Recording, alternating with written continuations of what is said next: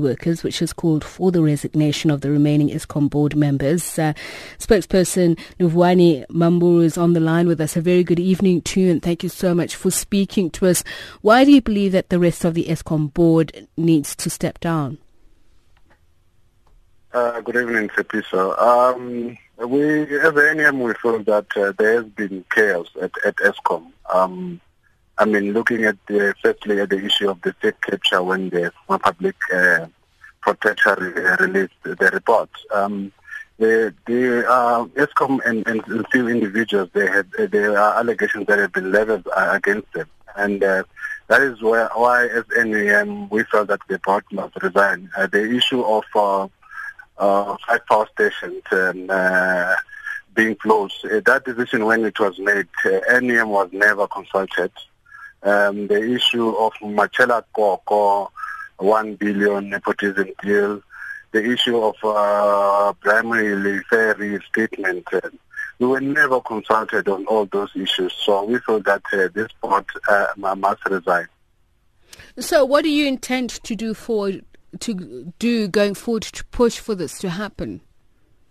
We will engage Eskom. They know that they know those issues that we have raised with them, and then the same issues that have raised with you now. That they were our concern, especially the issue of um, uh, the closure of five power stations, where which is going to lead to massive uh, retrenchments in places like in Mpumalanga province. Mm. And just with regards to the announcement made by the uh, Public Enterprises Minister Lynne Brown earlier on about the acting national chairperson, what do you know about them and their credentials? We we don't know we don't know um, him, and we have never been consulted. We just surprised, and uh, we we have not commented the moment. All right. Thank you so much for speaking to us. Livhuwani uh, Mammburu is uh, the NUM's national spokesperson. It's 18 minutes past uh, uh, five. So we continue now with the conversation about uh, these two stories, the resignation of uh, Dr. Ben Ngubane as Eskom board chair, as well as statements made by the ANC Youth League uh, pronouncing on the ideal top six. We're on the line to ANC's national spokesperson, Zizi Kodwa. A, a very good uh, evening to you, Mr. Kodwa, and thank you so much for speaking to us. Perhaps let's first start with the last issue. Uh, the NUM saying that it believes that the rest of the Eskom board members should step down, having been so critical at, uh, and I say quote unquote, shenanigans at Eskom.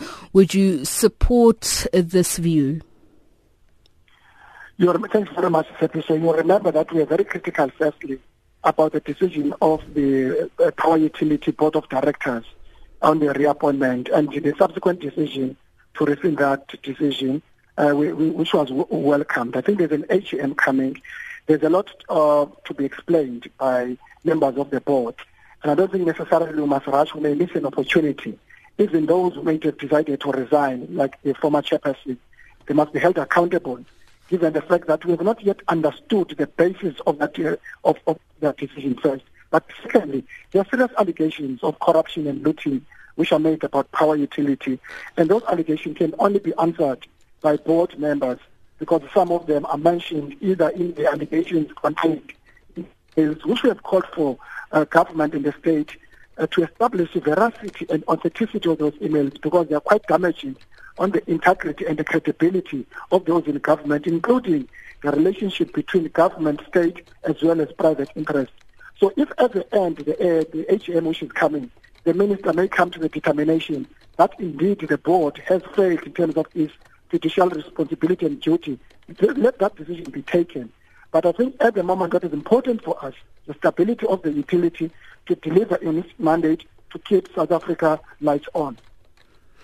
All right, let's talk about um, just the ANC Youth League naming its ideal top six. I know in the past we've had many conversations about the ANC saying its uh, policy on the leadership race is for people to not make any pronouncements yet. So are you surprised by this because they've uh, repeatedly made pronouncements, but that they are being specific about not only positions, but even the possibility of creating new positions?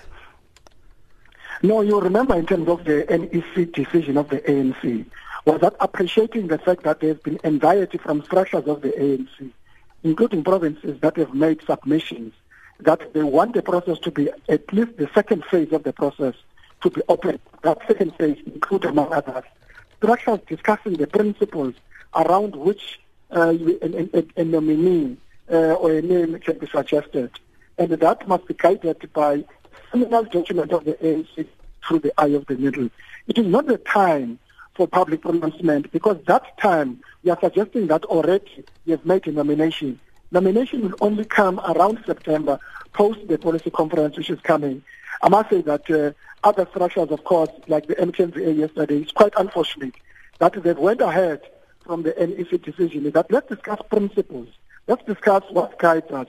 Among others, it must be the foundation upon which the ANC was founded, which is unity. And if that unity, of course, at the end of the day, when the time for nomination and pronouncement is allowed, which is around September, that we can do.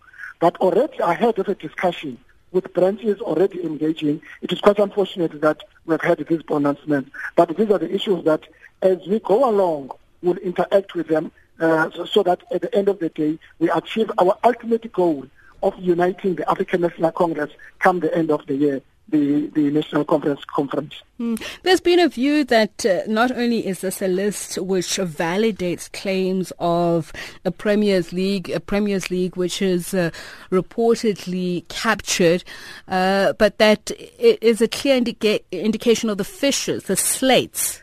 Your response to that?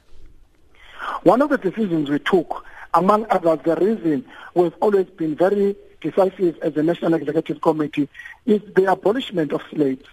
Because one of the things we've realized is that slates have not been able to unite the African National Congress as far back as 2002 from Stellenbosch Conference. The 2007 conference also, uh, one slate takes it all. It does not help to unite and bring the African National Congress. At best, it has brought more problems to the ANC. So if sometimes the, the whims of a dominant faction may decide that they can do as they wish outside of the principles of the organization, of course it does create problems. Our wish and our desire and our appetite is that let's do and put our efforts together and double those efforts to unite everybody within that who's got a capacity to lead the African National Congress.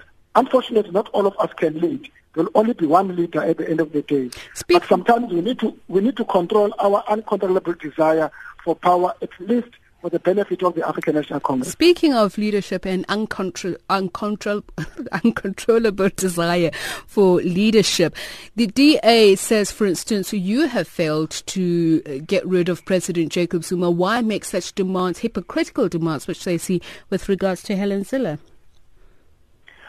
Well, I think those who understand the impact of colonialism and apartheid in the country, it's very easy, hypocritically so, to say because you have not done so and therefore you can't talk internally about uh, internal politics of DA. Those who understand that the difficulties we face as a country live out the challenges we face. But the fact of the matter, the triple challenge of unemployment, inequality and poverty are the result, among others, of social engineered policy, of colonialism, of apartheid, particularly meant to exclude and subjugate black people. So for those who may want, for whatever reason, to be just uh, cynical about the impact of racism and those who continue to pray like Helen Zille, those who pray and praise apartheid and colonialism may just undermine the impact that excluded majority of people to whom the issues even we face today in terms of our economic and sluggish economic growth, the mostly affected is the poor and that poor is the black majority.